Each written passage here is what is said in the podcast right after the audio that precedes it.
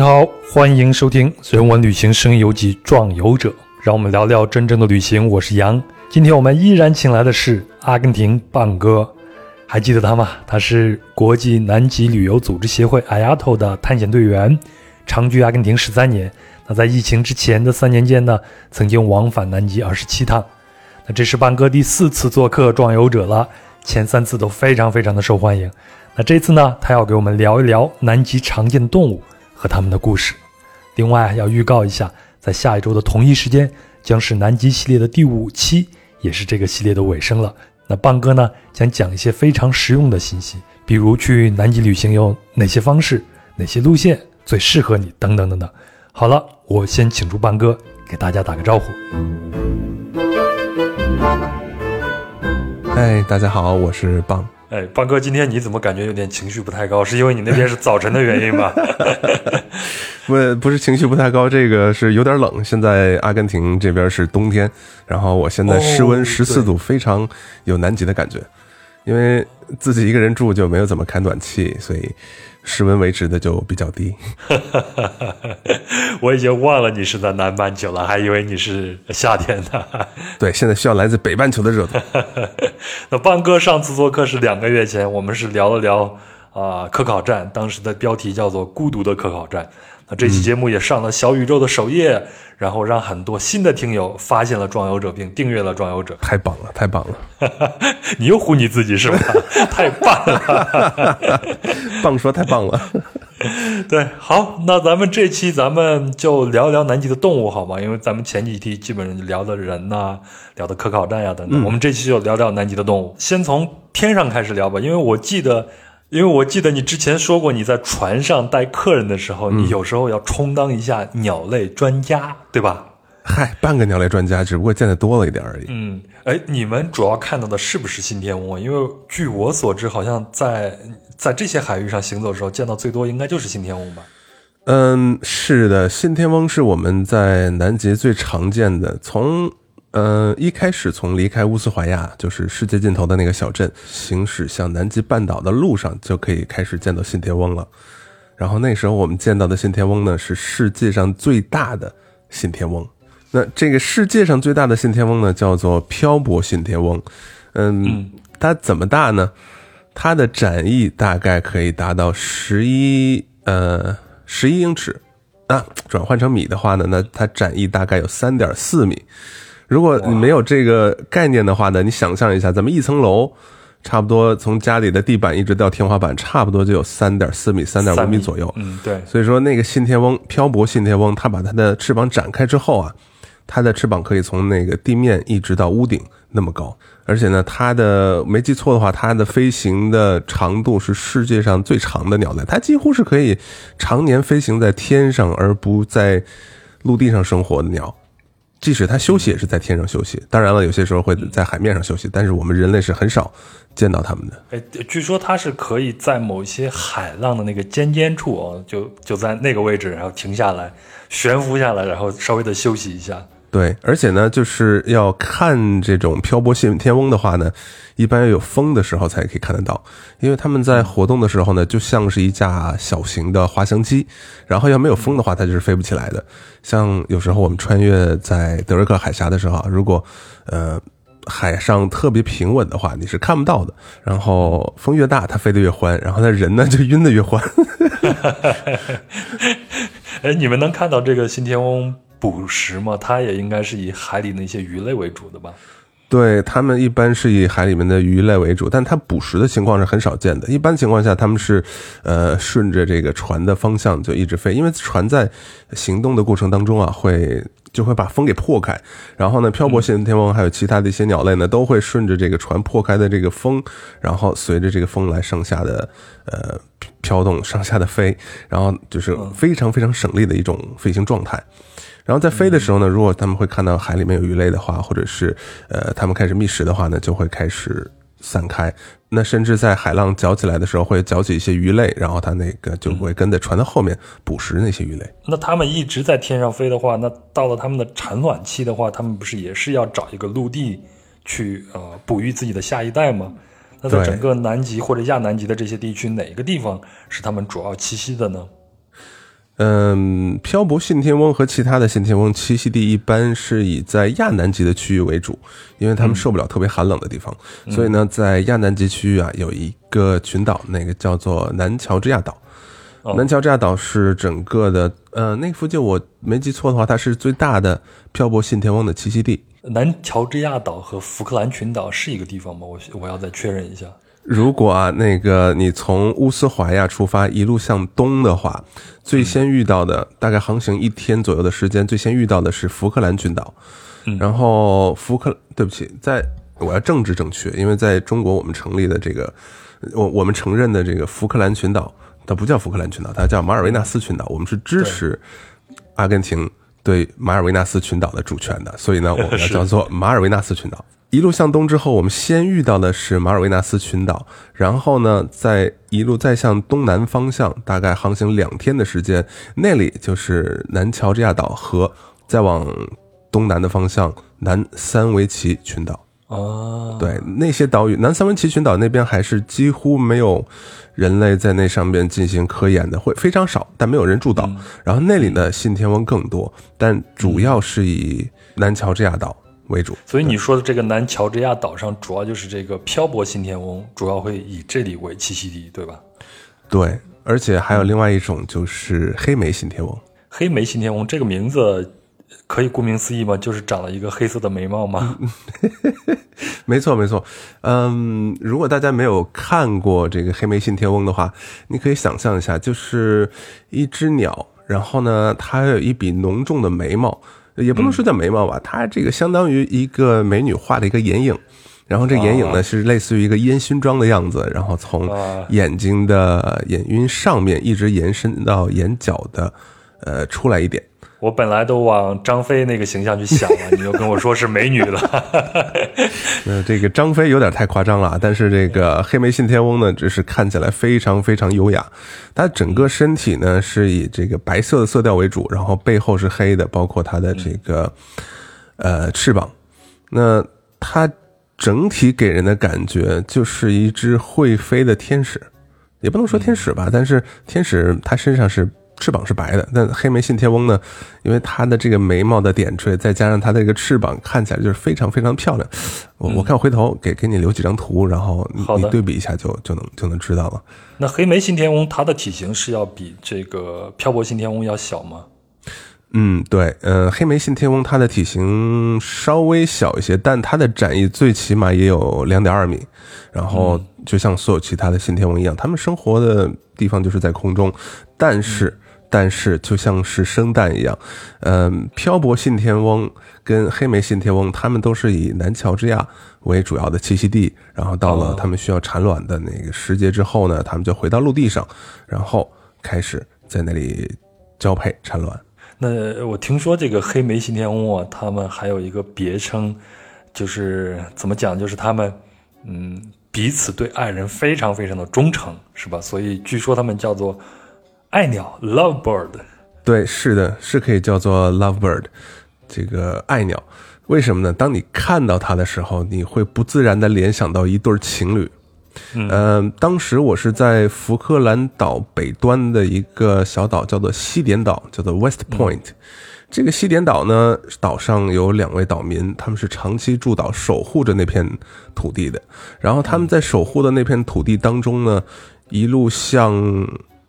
西北方向，在它的这个西点岛的西北角上，有这么一个悬崖。那那片悬崖上呢，栖息着很多很多的黑莓信天翁。嗯，当你走到那儿，然后去看到它那片栖息地的时候呢，感觉就会像到了一个嘈杂的市场。注意啊，是市场，不是机场。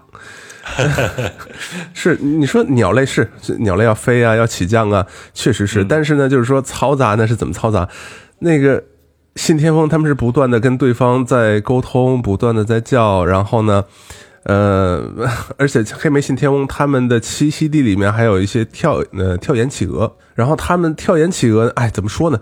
就相当于黑莓信天翁是住在楼上，然后跳岩企鹅是住在楼下，然后他们这种模式呢是属于那种混居的模式，特别好玩。当有一些呃跳岩企鹅的天敌过来的时候，然后黑莓信天翁会为这个，呃，跳岩企鹅做出防防守的一个状态，比如说来了贼鸥。或者是什么其他的这种猎食者来了之后，然后黑莓信天翁就立刻反攻，就像防空炮一样给他给嗯打走吓跑。然后呢，这样的话，跳岩企鹅它这个蛋就可以受到很好的保护。然后跳岩企鹅平时跟呃黑莓信天翁他们的生活区域就是完全覆盖在一起。然后呢，呃，你看到这个黑莓信天翁的时候，他们下边。最好玩的一个什么状态呢？就是说，黑莓信天翁他们，黑莓信天翁他们就是，呃，非常非常的爱护对方。怎么爱呢？打比方，我我在那儿看到了一对儿，呃，黑莓信天翁，他们是应该是雌性，因为他们是交替来来孵蛋的嘛。然后雌性坐在那个窝里边，它那窝大概就是，比如说从地面到地面开始，它的高度大概三十厘米左右吧。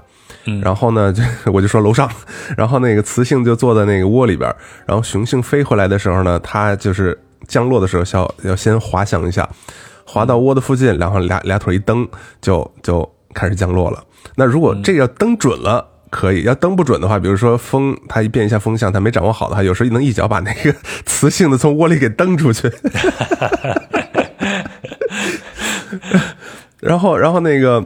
落地之后，哎，他们就开始互相打招呼。怎么打招呼呢？就是先先扬下头，然后他的那个喙啊，就开始就像是，呃，像一个小夹子夹开松开，就是那种会产生那种嗯，类似于敲木头的那种声音。嗯，然后呢，嗯，打完招呼之后，然后还互相看看蛋，这个蛋还在，都挺好的。然后那个雄性就开始啊，就就给那个雌性开始梳理羽毛。就说：“哎，你辛苦了。”然后感觉就像回家说：“哎，老婆你辛苦了，我给你按摩一下吧。”然后你就看着那个雄性啊，呃，他的那个喙，就是他那个嘴巴从那个呃雌性的黑莓信天翁的那个头部开始，然后他，你知道他那个嘴巴张开，甚至可以张开到四十五度角的那种感觉，但是呢，他。就是张到最大的时候，但是它呢，就是张开一点点，就像嘴一点点抿的那种那那种感觉，然后从雌性信天翁的呃眉毛那里，然后一直一点点一点点。就是抿下去，就像亲亲嘴儿一样，然后一直亲到脖子，从脖子再亲里亲到羽毛的那个后背那个地方，然后帮他梳理羽毛。梳完了之后呢，那雌性信天翁觉得很不错，然后就就开始两个人把那个头，那也不能说绕在一起像蛇一样，那那不会，但就是说开始就是互相的摩擦，然后感觉就像就像是在爱抚一样。然后这种情况就是说，在他们孵蛋的时候比较少见，更常见是什么呢？是他们在呃交配之前。然后我我在旁边看着，你知道我我在海上生活就是比一个人嘛，比较比较难熬。然后我说，嗯，哎，你看这鸟真是的，一回一回来真是羡慕死了，在那儿。这个时候我觉得我应该给你配一个乐，你还记得林依轮吗？林依轮的《爱情鸟》哦，来插一段，你还会唱吗？我爱的人已经飞走了，爱我的人他还没有来到。来到。现在正在听《壮游者》的听众朋友们，现在你们听到的是杨跟棒一起的唱的《爱情鸟》，杨棒组合。但是咱们小时候说真的啊，就是听《爱情鸟》的时候，也体会不到什么是爱呢，还真的那个时候还太小。对爱，对这些东西还没有一个直接的一个感触呢。那嗨，结果现在到大了之后，看着这个黑莓信天翁就感觉酸酸的啊，嫉妒了是吧？不过这个话说啊，这些信天翁啊和这个不管是漂泊信天翁还是黑莓信天翁，他们最重要的一点央，我不知道你有没有了解过，他们就是一生只娶这一只鸟，也不能说娶吧，就是说这一辈子只只跟这个交配吧。嗯，是一对一辈子就只跟这个交配的，然后咱们人类呢，就就就很难做到这一点。当然有能做到的，但是做不到的也很多。然后我就看着说，哎，你说说这啊。不过呢，话说回来，呃，他们这个交配呢是有有一个条件限制的，就是什么呢？他们作为信天翁吧，咱咱来说这个呃漂泊信天翁，作为世界上最大的鸟类，然后他们对爱情也是特别忠贞的。那他们所谓的忠贞呢，就是说这辈子我就跟你一只鸟交配，然后咱们大概每隔一段时间，就是我说的一段时间是一年、两年，甚至多少年，回到自己的栖息地，然后来交配，然后生完孩子，生完孩子把孩子养大了之后呢，它会飞了，然后我们再走，接着出去飞。那作为它的栖息地来讲，就是一个空旷的机场一样，需要的时候再回来。那事情就来了，作为这些鸟类呢，它们在外面会受到各种各样的威胁，比如说是被人捕杀呀，或者是被呃各种意外给给伤害啊。那他们如果在外面没有办法回来的话，比如说这只雄性回到自己的栖息地，然后发现这只雌性到过了这个交配的期间，它都还没有回来的话，你才会发生什什么情况？继续等待啊。呃，等待是会等待的，而且呢，它会等一辈子，意味着就是这只雄性它就不会再去找另外一只雌性去繁殖后代。啊，那这一点跟接下来咱们要聊的那个企鹅好像有点不太一样，那种叫 王企鹅的，好像王企鹅它的忠诚度就不是很高，对吧？很多企鹅就是虽然，喂，对了，杨哥，企鹅，我问你，它是什么类？这个你别问我这个，我这个知识很欠缺，你直接讲吧。企鹅不是鹅类，它也属于鸟类，只不过只不过它不会飞。那 然后下下边听听正在听的听众就觉得，哎，这这是什么类呢？当然我不是说是那个鸟类说错，就是鹅类是没有的，但是很少人觉得这个企鹅是鸟类，他们都觉得说在海里生活怎么还是鸟类呢？这咱回头再说。但是啊，就说这个漂泊信天翁。如果这个雄性找不到雌性的话，它甚至会孤独终老，也不是不能说孤独终老吧，或自己一个人，呃，伤心的死去，这是也是有可能的。那反过来，这个雌性的话，也有很大的几率来讲，它是也一样跟雄性会会非常伤心的死去。但是更有可能的话呢，它会一年找不到，两年找不到，它为了繁殖后代，它会呃再去找一个。但但相信我啊，很难找到另外一只信天翁，因为所有的信天翁都是一辈子一只鸟，然后另外一只单下来了，它在找其他的。你看，其他的都是在等着自己的那个伴侣，嗯，然后那这只落单的，不管是雌性或者雄性，都有可能孤独终老。哎，而且对他们来说也确实不容易。你看，他们基本上嗯都是生活在空中，但是为了后代的安全，需要找一块陆地去产卵孵蛋。但是他们一定要远离人类，远离大陆才能更安全嘛，所以他们就跑到这种亚南极的这种区。但即便是到这儿，据说这些信天翁，他们还有一些人类的活动，对他们也会产生很大的影响，对吧？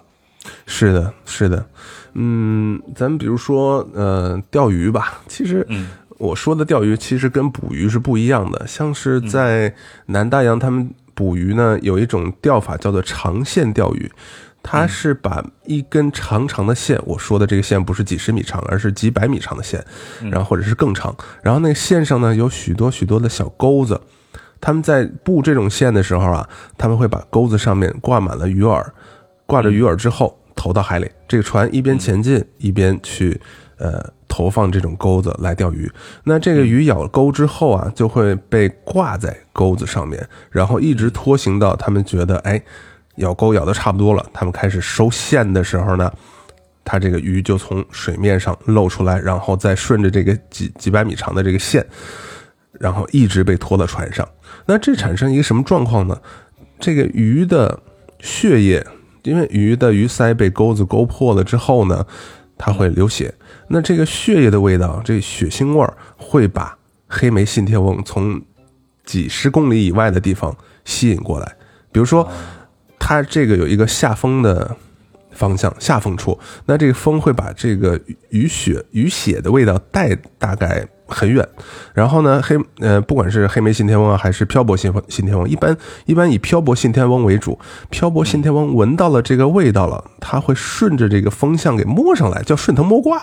然后人家那个漂泊信天翁是顺风摸鱼，然后他摸到这个地方来，发现哎。这个海面上有很多鱼，那他们就会顺着这个鱼线来追这个船，追到这个船之后呢，他们会把这个鱼一口吞下来，这意味着就是跟渔民在抢这个鱼，但实际上是我们渔民在跟动物抢这个鱼，在抢鱼的情况下呢，他们就会被这个鱼线缠绕住，或者是被呃鱼钩给勾到，因为他们已经把那条鱼吞到自己的喉咙里面了，但是呢。那条鱼的鱼鳃上还挂着钩子，所以说他们就会被这种长线给拽到海里面，然后被拖着跑。那这种拖着跑的状态呢，它们有可能会直接的就是被这个线拽到海里面，直接被溺死，或者是被呃拉伤，这个颈椎拉伤啊，或者什么的。然后会在每年会导致很多的信天翁就这么被长线钓鱼给给间接伤害掉。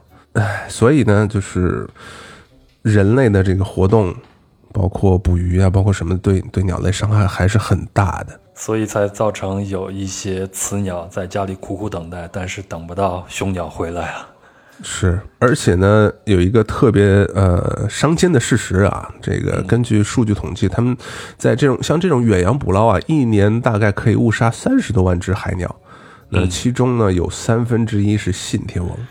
哎，我我也看了一下有些数据，就是现在世界各国啊，就是对这些远洋啊捕捞的时候放长线钓鱼这种方法已经做了一些限制了，就是为了防止他们去。误杀这些海鸟了。嗯嗯，哎，我还看到一个细节，我想向你求证一下。说去南极啊旅行的时候，那些游轮上，他们晚上睡觉就会要求你把那个窗帘全拉上，就是以防止有一些趋光性的鸟类飞过来，直接撞到这个船体上，然后撞死了。这个是真的吗？这个是真的，对，这是一个事实。当我们的船去到南乔治亚群岛的时候呢，在那里我们会在。靠近之前，就是在一个开阔水域上的时候，我们就会把所有船外甲板的灯全都关掉。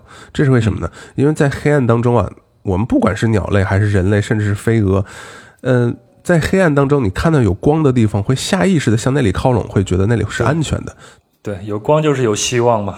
对，那 遇到了这种希望呢，它在。当然，鸟鸟是不知道有玻璃的这这种这种东西的，所以说它在航行的时候，奔着光来的时候，它有可能会撞到船上。你想高速飞行，鸟类的飞行速度，然后梆的一下子撞到一块铁上，那肯定会受伤的。所以说呢，我们在南桥这样航行的时候，所有的窗帘就是我船上的窗帘都是那种类似于 blackout 那种非常厚实的遮光窗帘，一点光都透不出去的。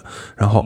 全都要拉起来，外甲板的灯光关闭，然后只有船上的这种导航灯，就是船上的类似于我们车头的这个大灯，它会开着。但是呢，那种灯对于鸟类的影响是稍微低一些的，就这样避免鸟类被撞伤。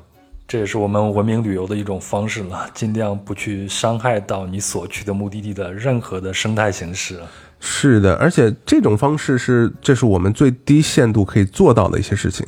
那咱说回长线钓鱼，其实长线钓鱼到我想应该是两千零几年的时候，他们就出了这么一个法令，就是要求长线钓鱼的时候呢，一定要设置一种保护装置，来从海上保护这种漂泊信天翁的呃这种生活特性，来保护他们的这个生命。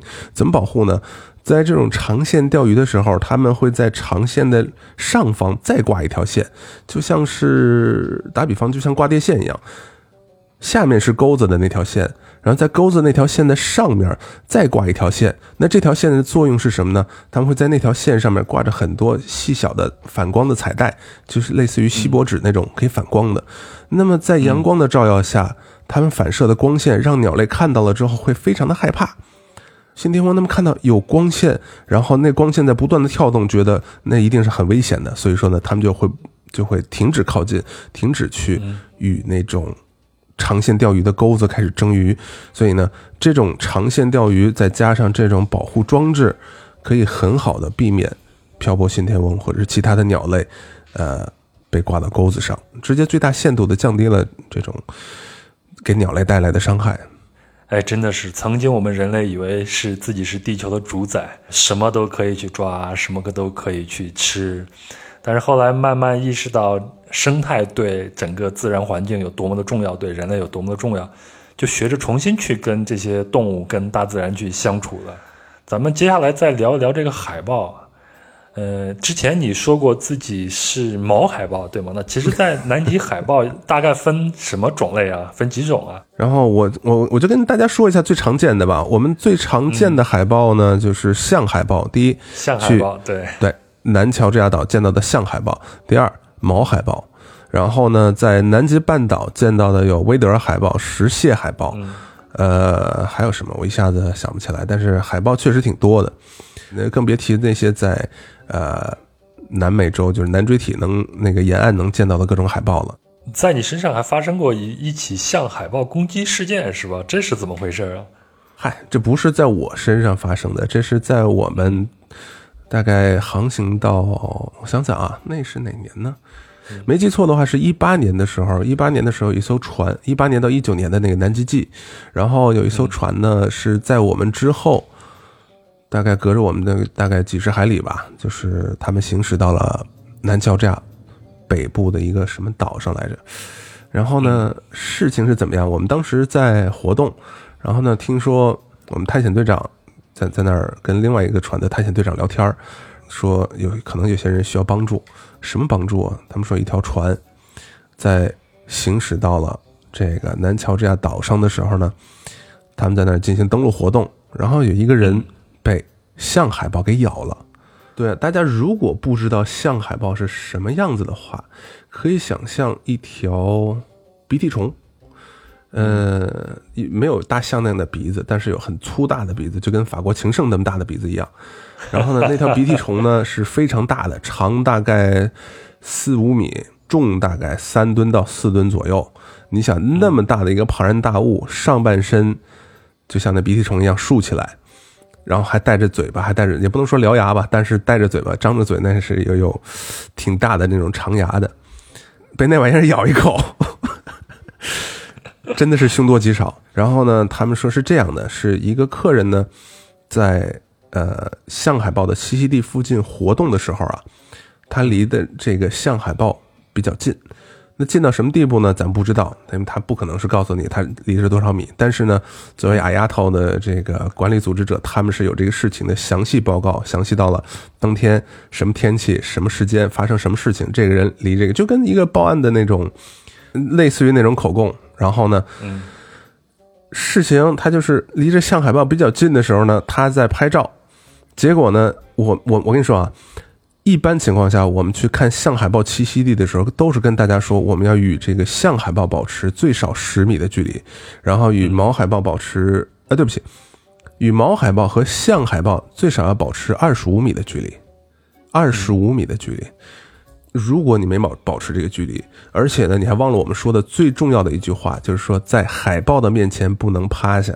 如果你在海豹的面前趴下的话，他会发现，咦？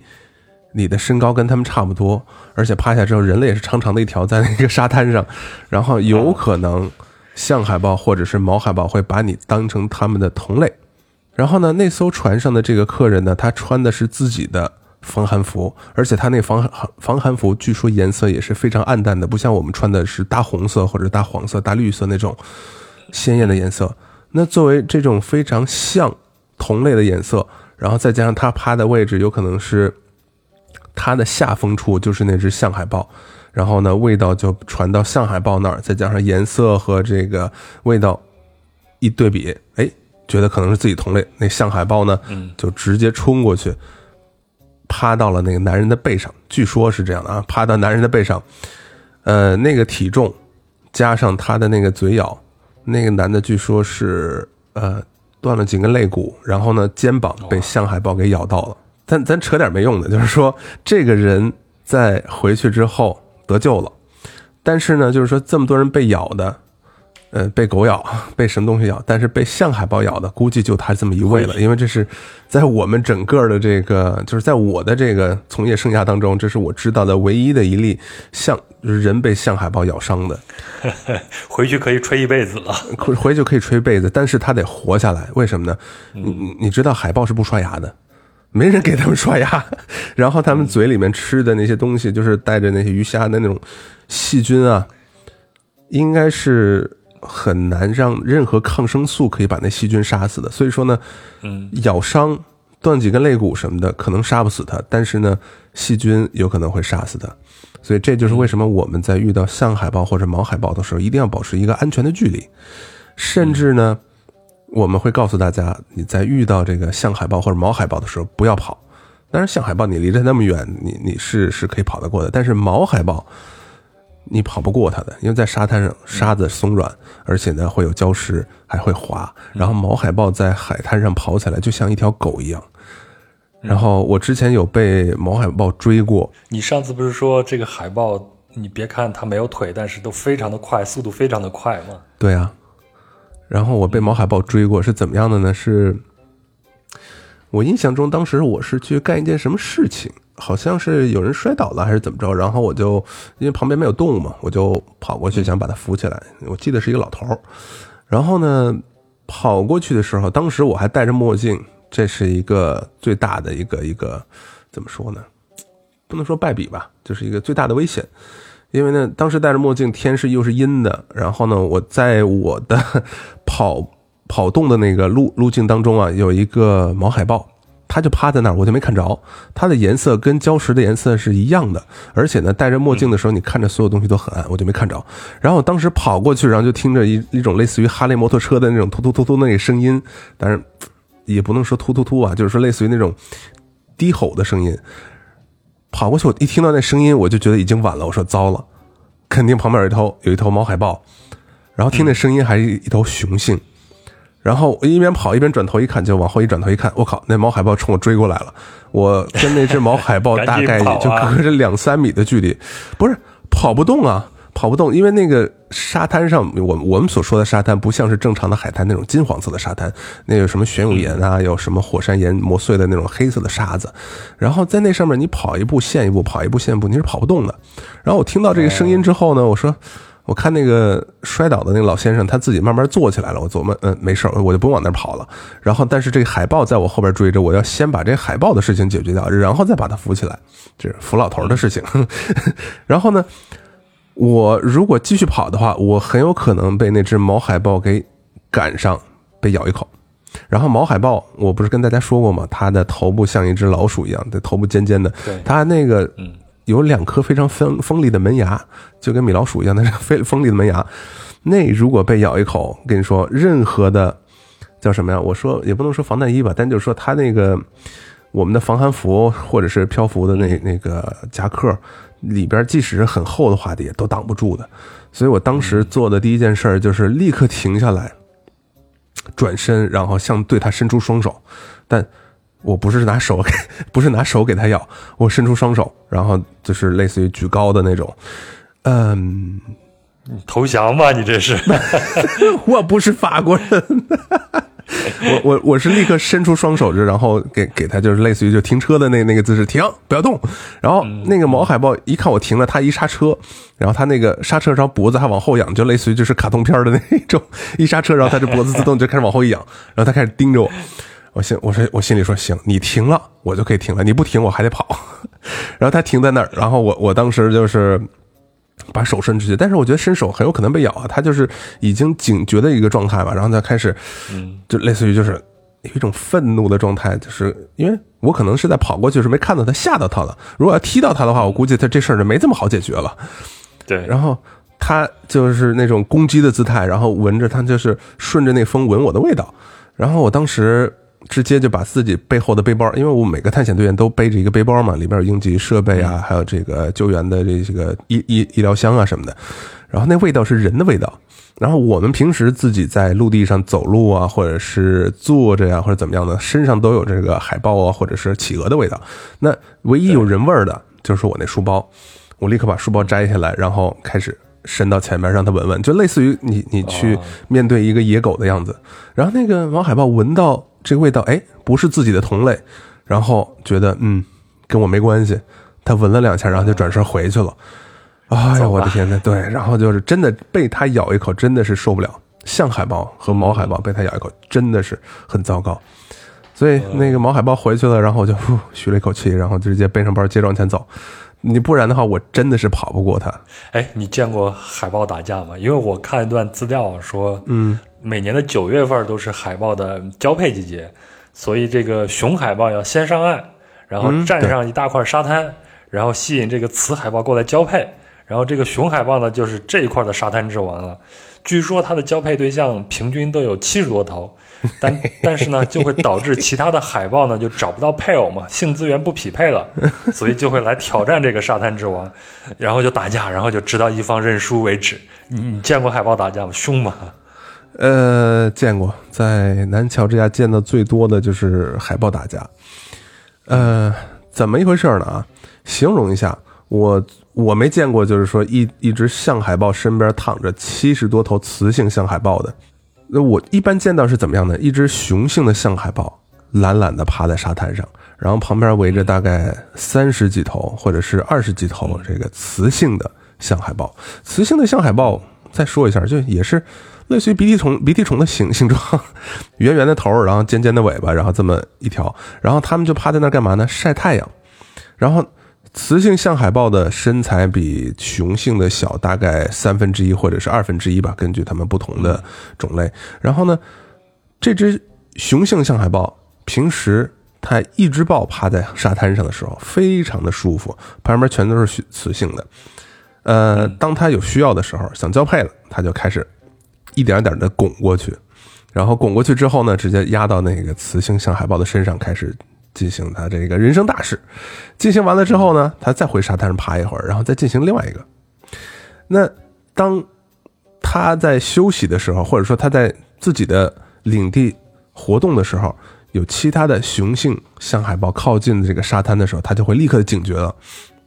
嗯，那种警觉的样子是什么样的？就是说，呃，有些时候你你跟海豹是保持那这种很很远的距离嘛。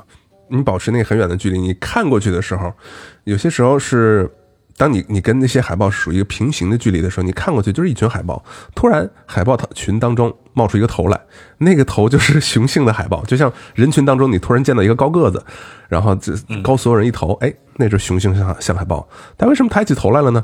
因为它有可能是闻到了或者是听到了另外一个雄性象海豹的存在，它冒出一个头，确认目标在哪儿，然后呢，发现。一个雄性的象海豹从海里面爬上了沙滩，向它的领地靠拢，要干嘛呢？偷它的雌海豹。那这咱要解释一下了。这个雌性的象象海豹啊，呃，或者是所有的这种海豹，他们就是觉得，哎，我我我我我想当然的这么说啊，就是他们就是觉得，谁强我跟谁。那这三十几头、二十几头跟这一头雄性的象海豹，那就是因为这头强啊。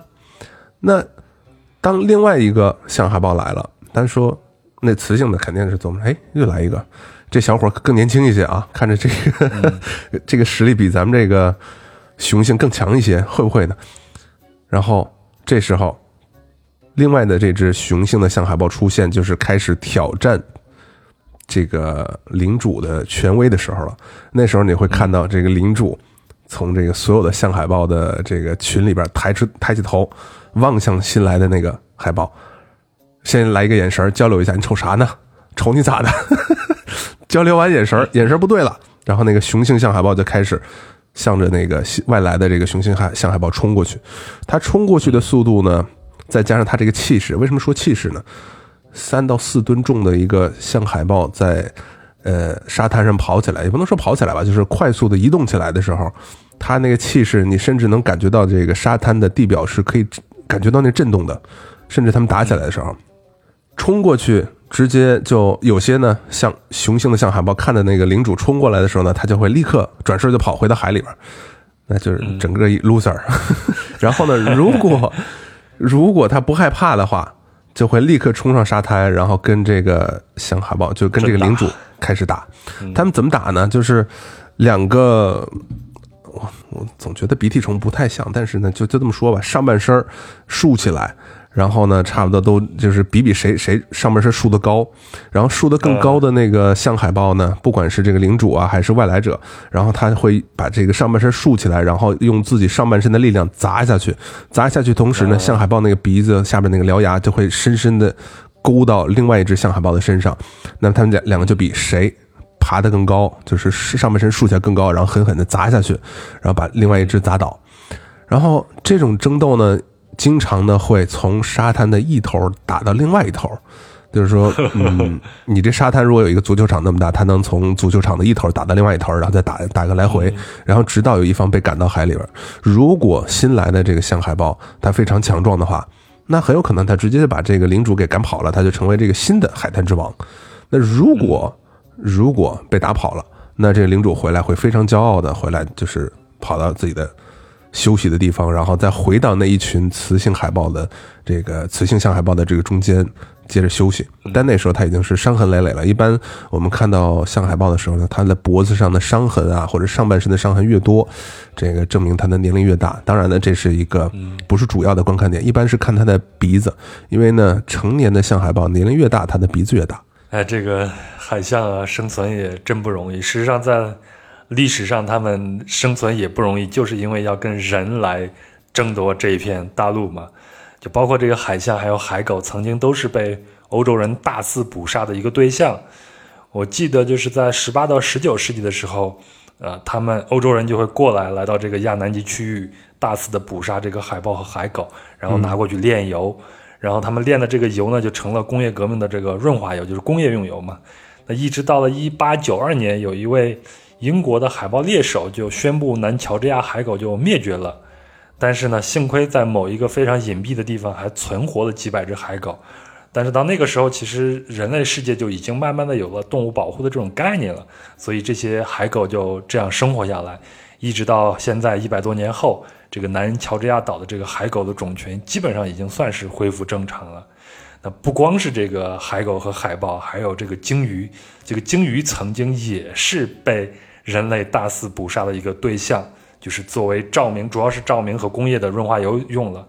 嗯，我记得应该是在一八五一年的时候，加拿大人发明了从煤中提取煤油的技术，代替了精油的这个照明功能，然后精油才慢慢的退出了市场。但是直到现在，你像日本啊、挪威啊、冰岛和俄罗斯这几个少数的国家，还在以啊科学的名义去捕鲸，他们其实主要的用途就是食用嘛。我记得原来你也讲过，说在南极现在还有好几处，就是，呃，能看到原来那个捕鲸的那些遗迹的，对吧？对，嗯，说到捕鲸的遗迹啊，其实，在南乔治亚岛上，它的嗯，叫叫首都吧，那叫古德维肯。古德维肯那个地方还有一个最大的，当时最大的一个捕鲸站，那里包括。存鲸油的油罐啊，还有捕鲸场啊，还有那个直接是将鲸鱼从那个海里面拖到陆地上的那种栈道，就是一个斜坡，然后把鲸鱼嘴里面勾上勾上这个钩子，然后一直从海里面拖到陆地上，然后直接切块送到，就是类似于一个大的容器，然后对炼油厂有个这么大的一个大的皿，那个叫皿，然后把那个鲸鱼切成块丢到那个器皿里边，然后开始煮，把那个鲸油煮出来。鲸鱼油其实是最早开始被呃获取的，然后呢，随着鲸鱼油被用光了之后，也不能说鲸鱼油被用光吧，其实最早就是一八，你刚才说的一八五一年，就是他们发现了石油之后，那时候是标志着石油工业的开始。但是呢，它虽然开始的比较早，但是呢，它的就广泛应用还是没有达到一个。峰值的，所以说在那之之后啊，鲸鱼还是在不断的被捕杀。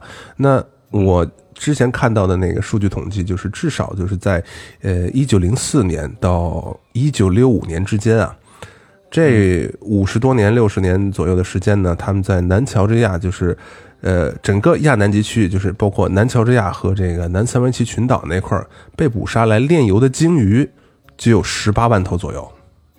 哇，十八万头鲸鱼，因为当时鲸鱼油，你看，除了就是用来做做这个燃料之外呢，他们最主要的就是说，啊，咱们小时候你们有用过鲸鱼油吗？好像没有吧？咱们做肥皂的那个是不是里边有鲸鱼油啊？我都不太。杨哥，你年龄比我大，小时候应该是你的爷爷奶奶他们的肯定是有用过的，因为中国有一段时间是也有用过的，我记得。然后呢，包括肥皂，包括化妆品。那在欧洲，他们用的就是黄油什么的，也都是从鲸鱼油里边提炼出来的，你信吗？嗯，就食用的黄油是吧？对，食用黄油就包括化妆品，包括食用的黄油，甚至呢，就是说它鲸鱼油的种类，就是根据它提炼的步骤不一样，而且分的级别不一样。好的鲸鱼油就用来用来做食物、做化妆品，稍微差一点的呢，就是用来做一些工业上用的这个燃料。甚至呢，有些做灯油，再差一点的，直接用来是给武器啊、弹药什么的来涂抹上一层来防止它们生锈的。对，它的用处非常广。你看咱们现在去说起来这些事情，都会觉得非常的可惜，是吧？鲸多可爱啊，多好的生物啊，然后我们都拿来做这些工业的用途了。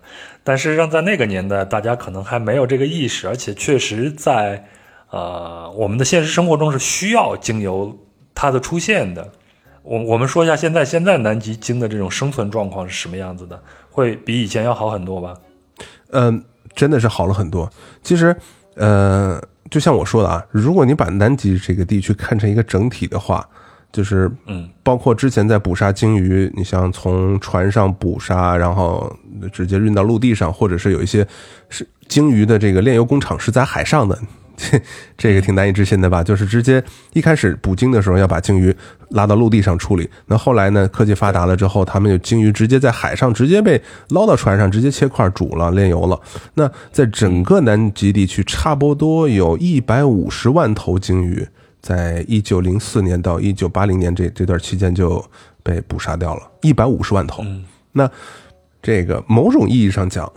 石油业对于挽救挽救鲸鱼是有做出这个突出贡献的，但是呢，对你挽救了也没用了，那个鲸鱼都已经死光了，也不能说死光了吧，很抱歉不能这么说。但是呢，他们所剩的种群已经是非常少了，包括世界上最大的蓝鲸，现在世界上好像也只有就是被人类发现的，在大概只有六十多头，还是一百五十多头，应该是六十多头。嗯，然后蓝鲸之外，在我们在南乔治亚看到的有什么南露脊鲸啊，有些什么须鲸啊，各种各样鲸，那也是很少的。但是呢，就我最近这几年去的时候，所亲眼看到的一个好的消息是什么呢？就是鲸类的种群在不断的恢复。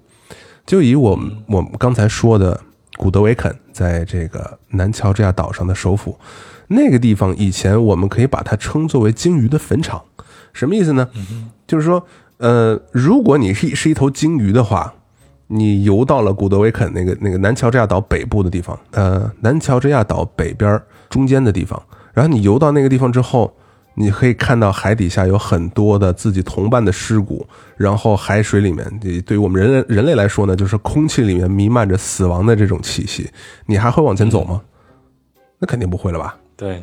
你你走到那儿满地骷髅，然后那么多死去的同伴在那块儿，然后你肯定就不回去了。但是呢，嗯，经过大家开始设立禁捕区，禁止捕鲸鱼，然后这么多国家是签署了这些不去捕捞鲸鱼了。然后呢，这个所有的尘埃落定，现在慢慢的就有鲸鱼出现在了古德维肯的附近。你别忘了，那个之前是鲸鱼的坟场，那现在他们出现在这个附近。不光是成年的鲸鱼，还有小的鲸鱼在那边捕食啊、活动啊。对于我们人类来说，这是一个非常好的消息，因为它们终于出现了，而且呢，它们种群的数量是在不断的恢复的，所以这个我们还是比较欣慰的。再加上，再加上我们最近这两年的呃隔离，呃，人类不能活动了吗？嗯，最起码船运啊，包括人类的这个活动的范围缩小了很多。那对于海洋生物，甚至于南极的这些动物们来说，也是一个极好的消息，因为没有人去打扰它们了。对，甚至对整个世界的野生动物来说，都是一个好消息了。对的。哎，那你见到过鲸鱼吗？呃，你别说见，别说见过了，我甚至被鲸鱼拍了一下屁股。啥我？你这个有点太凡尔赛了。不是，呃，这个事儿呢，当时是怎么一个情况啊？呃，我们所有人都没有想到会有这种这种事情发生，因为我们一般在看鲸鱼的时候呢，我们要跟鲸鱼保持一般情况下保持一个很很很很远的距离吧，一百米左右啊，或者什么的，但。这就跟在南极看企鹅一样，企鹅向你靠近的话，你是可以接受的；但鲸鱼向你靠近的话，我觉得是应该离远一点的。但偏巧不巧的，如果这鲸鱼跟你擦身而过的话，那你没办法，你也跑不掉啊。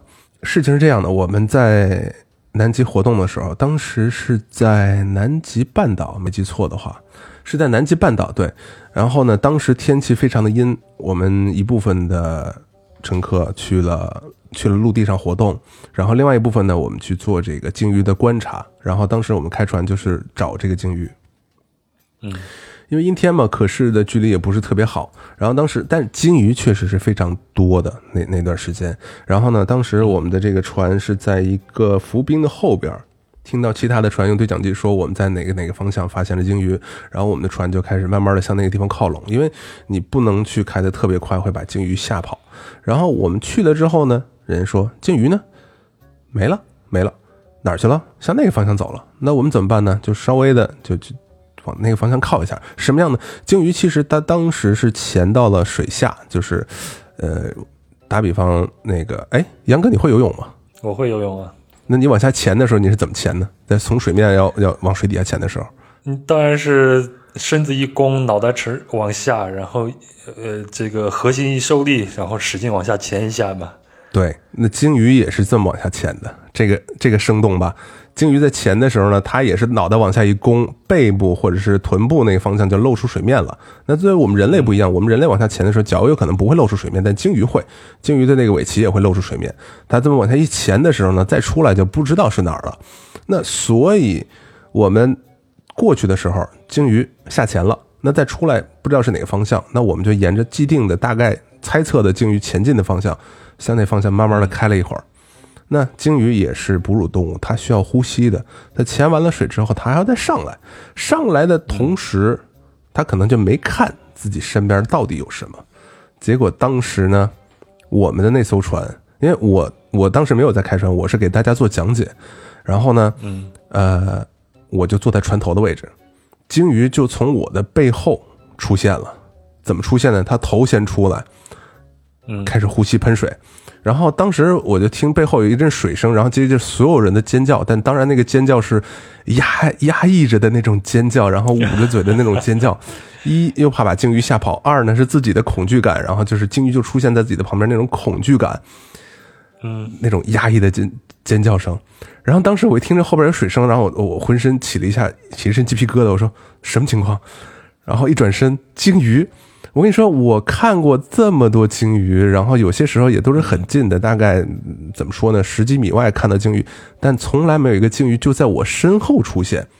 然后我当时我自己也下意识的哇，然后我我自己也不能控制，因为平时我们都跟跟大家说，我们在看野生动物的时候要保持声音放低，不能吹口哨或者大喊。当时我没有大喊，但是我就是我也是。是控制不住自己的身体的时候，那种控制不住自己的喉咙，我就哇，那个鲸鱼，那个鲸鱼就在我身后出现。然后当时我要我要站起来的时候呢，我说不能站，大家都有有一部分人已经站起来了，就看着我身后那鲸鱼。我说我我不知道说没说啊，但是别站起来。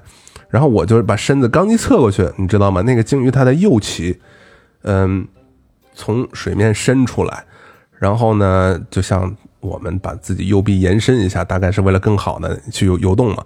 他这右臂伸出来的时候呢，碰到了冲锋艇，然后直接拍到了我的屁股上，顺着我的屁股拍过去了。然后我当时愣了一下，他非礼我。你没有被拍倒吧？当时啊，不是被拍到，但就是就是直接就就摸了一下，然后我我还感感觉到了这个大赤鲸的这个翅啊。那那种软硬的程度，它是刚好翅尖那地方。如果翅根的话，那就是太近了，而且它也不可能伸那么高嘛。然后它直接翅尖就是顺着我的屁股后边就哗擦过去了。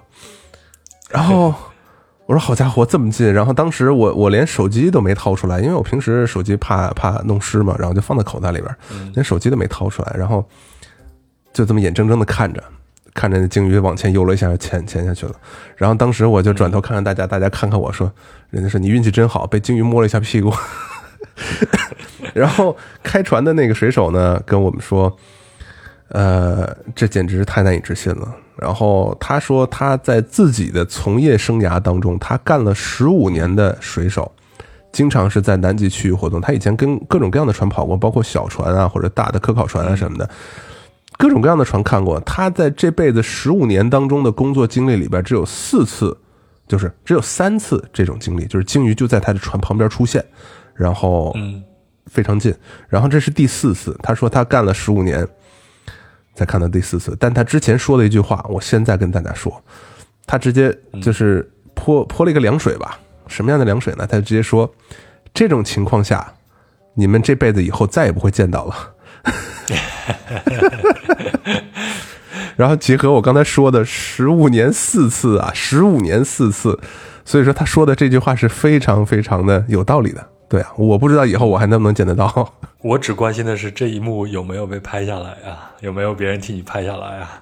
有有，我回头把那个视频拿过来，可能是跟我现在正在跟你聊天的时候回想的这种反应不是特别一样，或者是呢，我我在视频里边那个也不能说惨叫，或者。好，到时候我会把视频放到我们的公众号上。好的，我回头找给你。哎，你你确实有资格凡尔赛。我人生中第一次产生去看鲸鱼的念头是在澳大利亚。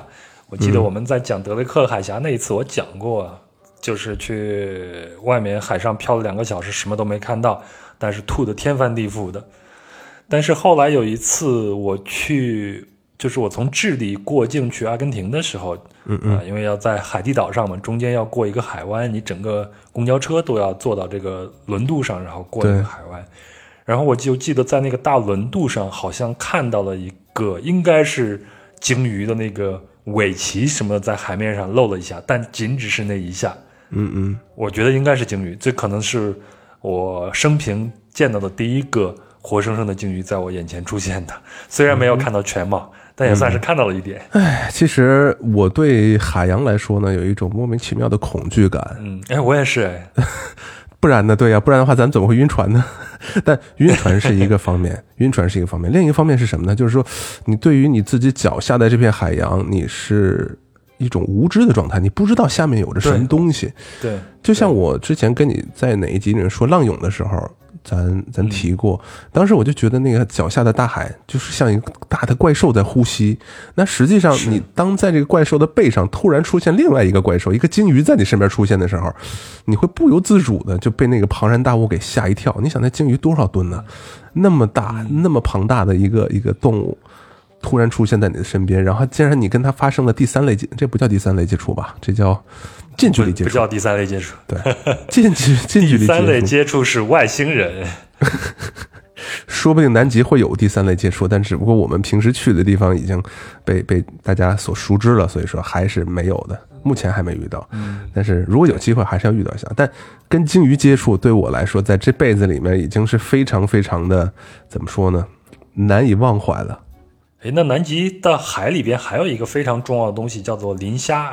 曾经它是，呃，就是被视为人类蛋白质的一个主要的来源嘛。但是现在啊，就因为我们壮游者，呃，做线下活动第一期就找了一个我在和呃绿色和平的朋友，他当时和一些人去那边，还有一些明星去那边，主要就是为了保护这个磷虾。然后他们也会去劝说一些这个捕捞磷虾的这些渔船，然后就是远离这个呃保护地，然后不再去捕捞磷虾等等。磷虾对整个南极的生态也是一个非常重要的一个生物，对吧？啊，磷虾呀，磷虾真的是一个非常不可或缺的一个一个。重要的生物，你别看磷虾大概就很小，一英寸或者说几几厘米那么小小的一个东西，但那个小小的东西，它是整个南大洋甚至整个海洋的一个非常重要的一个环节。如果这磷虾，其实我就直接这么说吧，这不是给咱们人类吃的。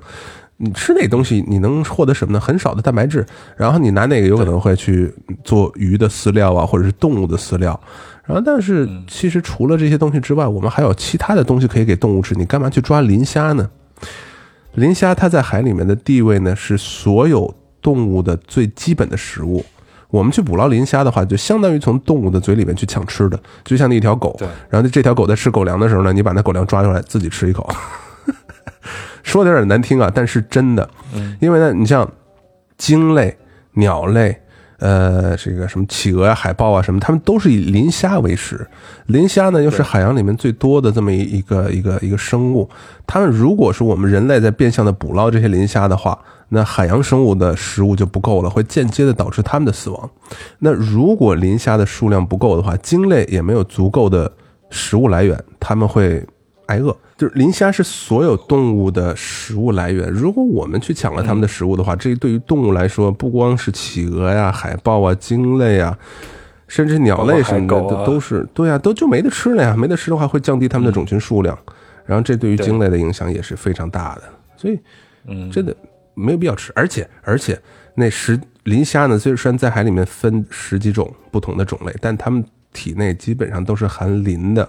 然后这东西对于我们人类是没有办法消耗的，因为那个有些人说，哎，这是南极、南大洋那么什么什么深海磷虾油啊，对身体有好处啊，什么含什么欧米伽多少啊，什么什么，嗯，那个，嗨，你你任何的，我我我印象当中好像你吃个鸡蛋都有 omega。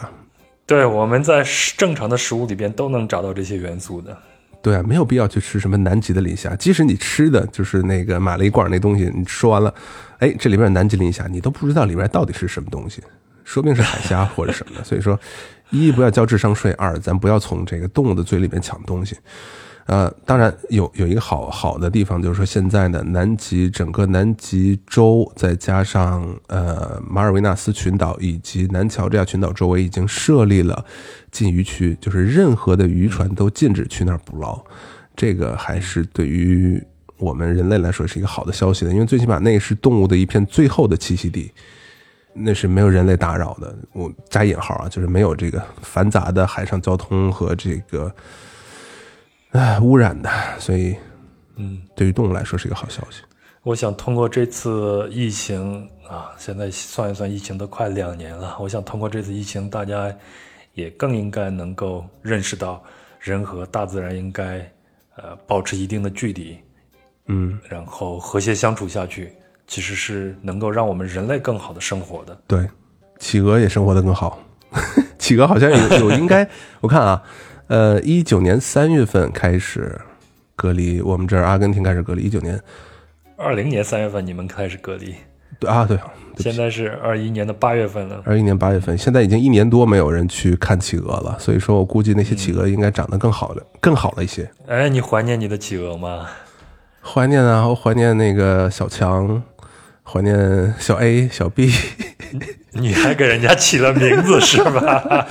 每次看的都是那只企鹅，然后有时候回到那个岛上，哎，呃，哪个岛啊？讲讲你的小强、小 A、小 B。上个星期刚刚见过那小强，一看我来了，对，来了，打打招呼，然后后来发现，哎，不对，你跟小强长得很像，叫你小 A 吧。哎，听说去看企鹅啊，你虽然眼睛看着很稀奇，但是你的鼻子里边。要闻到非常非常臭的那种味道，是吧？这个咋说呢？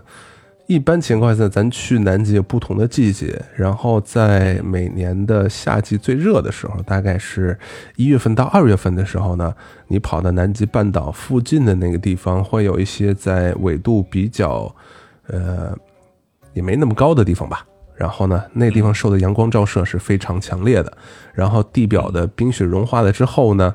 剩下的就是企鹅屎铺在这个岩石上了。那如果有正在吃饭的小伙伴，可以大概快进十五秒。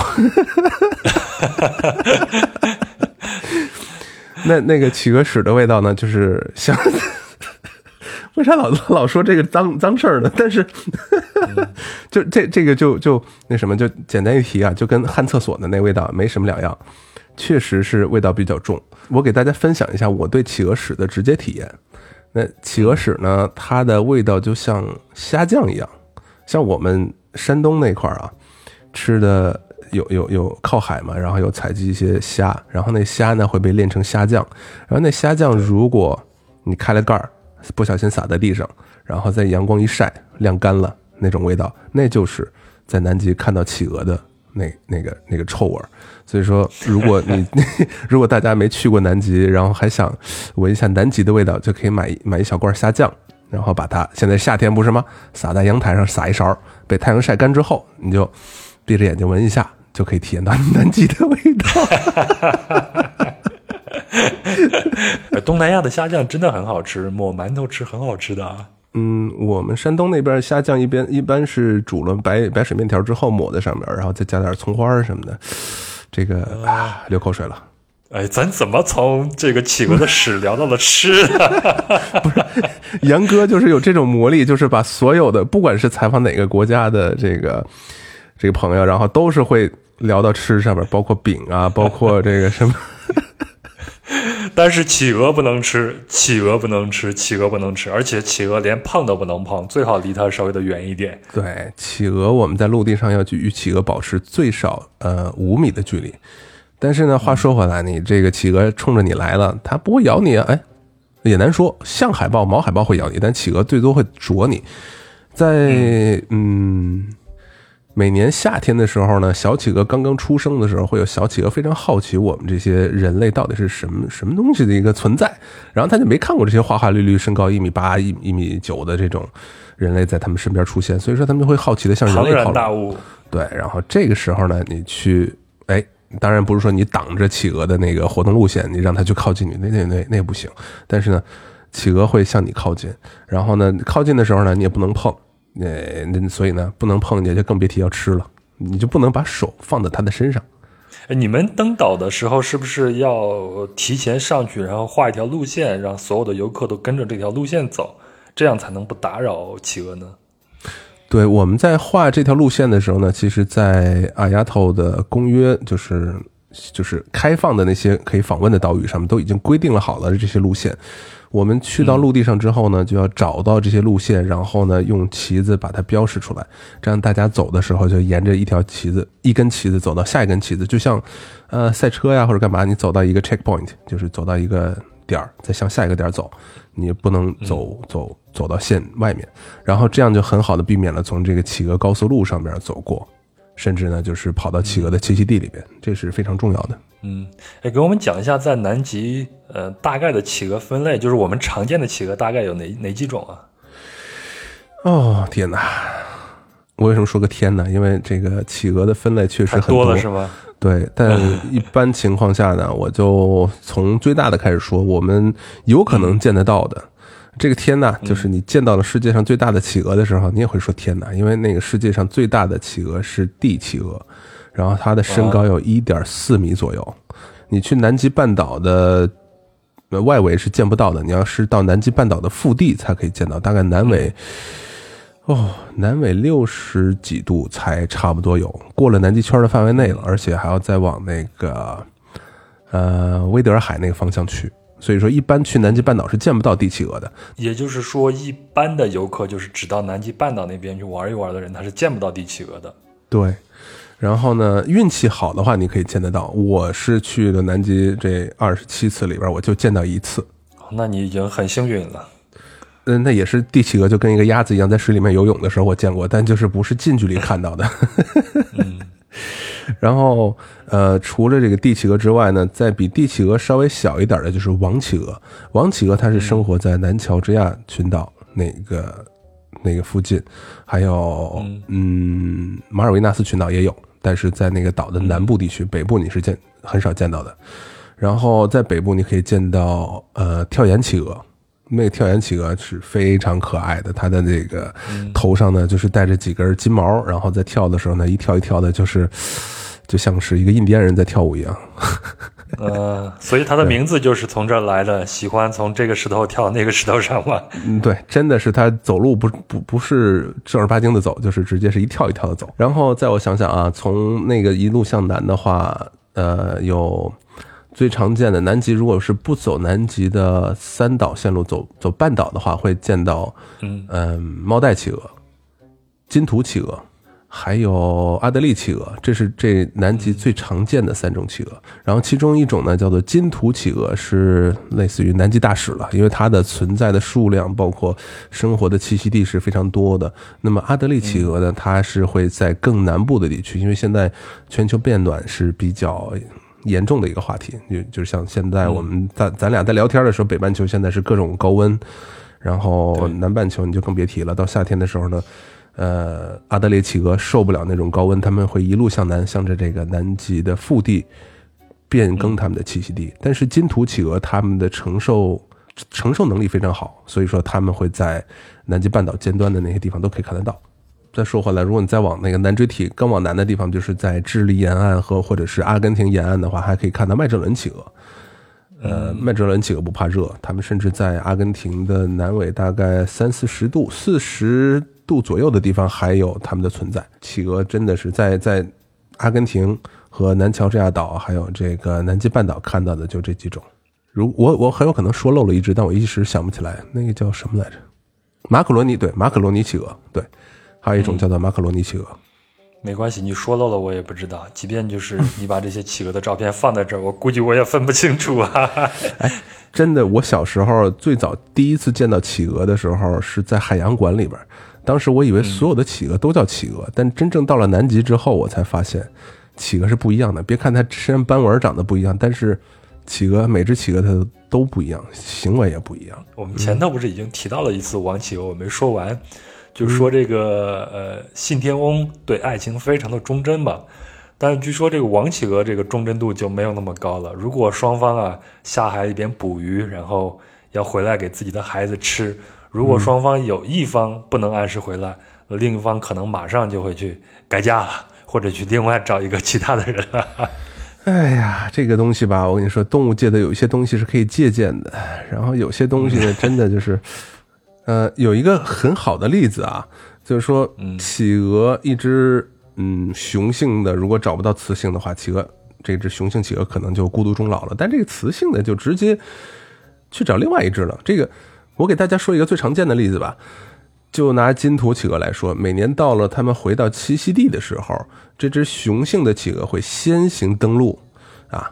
为什么呢？它先回来，先用小石子儿开始建房子，房子建好了之后，雌性企鹅来了。就可以在现成的窝里边开始准备进行交配、孵蛋这样的工作。嗯，那个雄性企鹅建完这个巢之后，雌性企鹅来了，来了之后呢，它们就可以开始交配了。但如果这个雄性企鹅没有找到雌性企鹅的话，它有可能会呃孤独终老。我不是说了吗？但如果换句话说，它们已经开始交配的差不多了，然后雄性企鹅开始去。衔石子儿了，然后这雌性企鹅在窝里面等雄性企鹅回来的时候，雄性企鹅发生意外，那这个雌性企鹅它会面临一个什么状态呢？一，这个窝没有搭完；第二，这个雄性企鹅没有回来，怎么办呢？嗯，它就会开始一先从周围的邻居那块偷石子儿，可能会去偷石子儿，然后来衔到自己的窝里边。那如果他的邻居是一个雄性企鹅的话，发现了这只雌性企鹅在偷它的石子儿建窝的话，那这个雄性企鹅会把这个雌性企鹅有可能会赶走。但是，但是会有一个什么现象呢？它会在雌性企鹅偷这个石子儿的时候，直接把这个交配的工作就推到了这只雌性企鹅的身上。懂我的意思吗？就是它在偷石子儿的时候，这个雄性企鹅就直接。跟这个偷石子儿的企鹅交配，交配完了之后呢，雄性企鹅回到自己的窝里边，然后那个雌性企鹅再到到它的窝那边偷石子儿的时候呢，它就睁一只眼闭一只眼。那如果如果这个交配没有达成的话，就这事儿没有发生的话，还是雄性出去遇到什么意外没回来，然后这只雌性企鹅找了另外一只单身的雄性，他们一起开始建这个窝的时候，建了一大半。然后另外一只雄性企鹅回来了，它的原配回来了，发现自己的雌性企鹅在跟另外一只雄企鹅在一块建窝，那它这个原配就开始跟这个，呃，也不能说叫小三吧，可以可以这么说吗？就会就是他的原配的新的伴侣也要打一架吗？对，也要也要掐一架。那这掐一架呢，我们就是开始要把那个。之前的那个足球场搬回来，但这个足球场就没那么大了，差不多篮球场那么大的栖息地，然后就从栖息地的一头打到另外一头，然后怎么样呢？就像两个鸭子掐架一样，然后一边扇着翅膀，一边刀对方，一边啄对方，然后从这头打到那头，直到这个新来的被打跑，或者是原配被打跑，哪个 loser 走掉了之后，那赢家回来，接着跟这个雌性的企鹅继续做窝，继续的去去去交配。对，自然界并没有我们想象的那么温馨。嗯，那是一个强者生存、自然淘汰的一个世界。哎呀，跟你这么一聊，我都想到了南极，好想回去啊！你现在最想南极的什么？现在其实吧，我最想南极的吃。船上的伙食太好是吧？对，因为在探险队工作的话，我们吃的东西就是五星级酒店餐厅的一样待遇，所以说又不用自己刷碗。还是那句老话，不用自己刷碗，不用想要吃什么，每天就工作就好了。然后还有那些可爱的小 A、小 B，还有小强，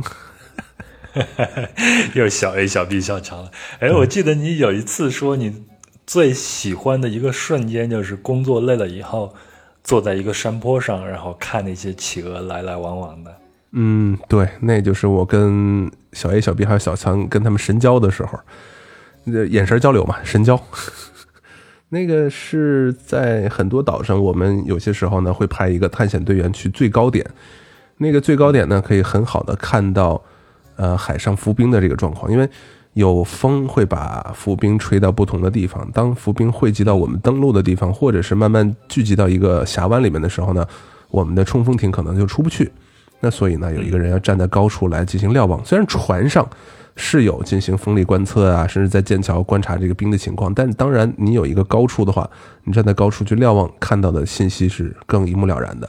所以，就我经常是由于就是块大嘛，然后直接说你就直接上山顶吧，先扛着旗子一路插旗上 上山顶。然后山顶呢有这么一个静默区，这个静默区呢，大家就是坐在那儿，一句话不准说。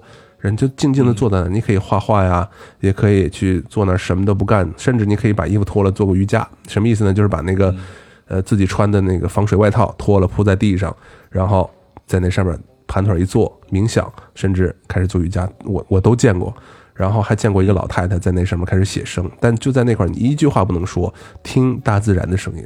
这个我经常被派到派到派到那个最高的地方进行这种这种工作，而且我挺享受的。你爬到最高的地方，剩下的就是看着海风吹着冰川，吹着冰山，然后看着冰山，还有蓝天，还有大海，还有企鹅，听着鸟叫，甚至能听到呃贼鸥或者是信天翁他们从你头或者从你附附近就是滑翔过的那种滑翔的声音，就嗖一下的那种声音，真的很好那种感觉。